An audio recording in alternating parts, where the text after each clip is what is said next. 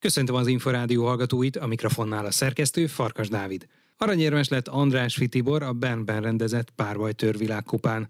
A magyar csapat András Fitiborra, Siklósi Gergelyen, Nagy Dáviddal és Kochmátéval a bronzérmet szerezte meg. A kvartett az elődöntőben 45-44-re kikapott a franciáktól, azonban a bronzmeccsen 30-28-ra legyőzte az olaszokat. A hazatérés után értük utol telefonon András Fitibort. Ennyire jó eredményről azért nem álmodtam, de érem volt a cél egyéniben és csapatban is, bár eddig csak egy érmet sikerült nyernem felnőtt korosztályban egyéniben, és az is már három és fél éve volt. Viszont döntőbe többször is bejutottam, egyszer még egy erbén is, úgyhogy bizakodásra adott okot, főleg az előző szezonom is, hogy elég kiegyensúlyozott voltam, sokszor voltam 16-ban is, de valahogy sosem jött ki belőlem a, a jobb eredmény. Én reméltem, hogy egy érmet el tudok csípni, azt viszont nem gondoltam volna, hogy tényleg annyira jól fog menni, hogy nyerni is tudok. Az előző szezon kiegyensúlyozott teljesítménye magabiztosságot adott elsősorban, vagy pedig azért volt önben némi frusztráció is, hogy az igazán kiugró siker nem lett meg egyéniben? Vegyes érzéseim voltak, annak örültem, hogy kiegyensúlyozottság terén sokat javultam, és hogy mindig sikerült bejutnom a legjobb 64-be, ott még nyertem asszókat is, vertem meg kiemelt ellenfeleket is, viszont a bravúrok vagy a többszörös bravúrok azok mindig elmaradtak. Ezek a szezon végén frusztráltak egy kicsit, de azért az egy szépség tapasz volt nekem, hogy Grúziába sikerült bejutnom a legjobb nyolc közé, bár az EB és a, a VB az nem sikerült úgy, ahogy szerettem volna, ami pedig még szerintem sokat lendíthetett az, hogy a, a csapattal végigvívtam már az előző szezon, sőt igazából 2019 óta benne vagyok, és sok rutin tudtam így szerezni a srácokkal. Ezen a mostani világkupa hétvégén milyen tényezőknek köszönhette ezt a sikert? Repülőn gondolkoztam az ilyen jeleken, hogy, hogy mik voltak azok, amik előrevetíthették volna azt, hogy ez ilyen jól fog sikerülni, de azért sem gondoltam volna, mert fájlaltam kicsit a térdemet is, és a derekamat is, és pont panaszkodtam a, az itthoniaknak, hogy na jó, jól összejött a egyik legfontosabb versenyre most, hogy volt két hete egy edzőtáborunk, tök jól vívtam, nagyon jó formában voltam, és hogy a héten pedig annyira még nem éreztem, de aztán fokozatosan, ahogy teltek a napok, sikerült pihennem, sikerült kicsit kikapcsolódnom,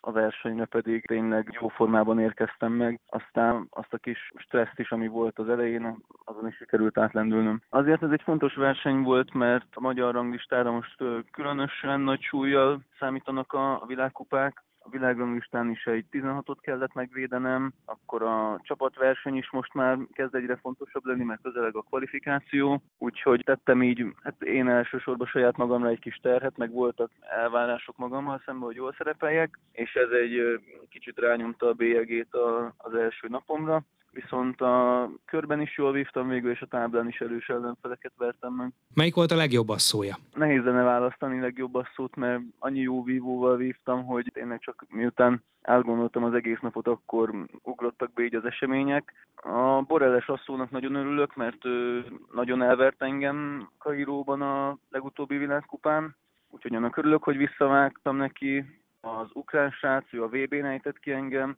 ráadásul 12-9-ről tudtam fordítani, úgyhogy én ezt a kettőt mondanám. Ami a csapatversenyt illeti, szoros csörtében maradtak alul a franciákkal szemben, aztán viszont a bronzmeccset meg tudták nyerni. Ugye a csapatban kicsit más volt a felállás, míg egyéniben Kokmáti 5 lett öngyőzött, addig Siklósi Gergely és Nagy Dávid nem remekelt annyira, a 37.-38. helyet szerezték meg, a csapatversenyben azonban ők vitték a prímát. Mennyire volt ez tudatos, illetve mennyire adta magát, hogy a kemény egyéni verseny után azok vállalnak nagyobb szerepet a csapatban, akik a szombati napon nem kellett, hogy ennyit vívjanak. Szerencsére négy jó emberünk van a csapatban, és a Máténak az, a, az az egy nap, belőlem pedig az a két nap, amit végigvívtam, elég sokat kivett, és éreztem is azért, hogy tehát egy az, hogy nem vagyok ehhez hozzászokva, remélem, hogy azért a jövőben többször lesz ilyen, hogy, hogy végig kell vívnom a főtámlát is, de elég elfáradtam mentálisan is, és fizikálisan is, és pont az olyan apró kis kis plusz dolgok hiányoztak már a vívásomból, amik mondjuk szombaton megvoltak, viszont megengedhettük azt magunknak, hogy pihenhettem az első két meccsünkön, aztán pedig egész jól be tudtam szállni, és fontos helyzetekben értékes tusokat tudtam én is hozzátenni, vagy a Máté is, Gergő és a Dávid pedig nagyon jól vívott, és, és vitték egész nap a csapatot a hátukon. Most már az kijelenthető egyébként, hogy akár egyéniben, akár csapatban odaérhetnek a legjobbak közé? Igen, most már én is azt látom, hogy nemzetközi szinten is számolnak velünk egyéniben és csapatban is. A tavalyi eredmények is azt mutatják, hogy ott voltunk az összes világkupán igazából a legjobbak között.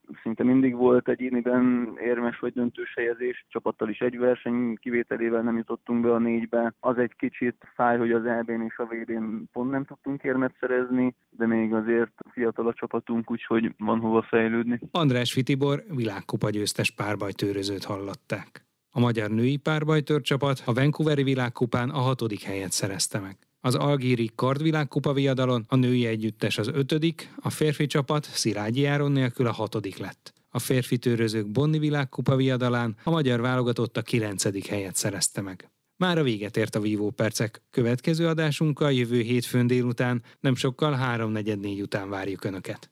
Korábbi adásainkat megtalálják az Inforádió honlapján a www.infostart.hu oldalon. Most megköszöni figyelmüket a szerkesztő Farkas Dávid.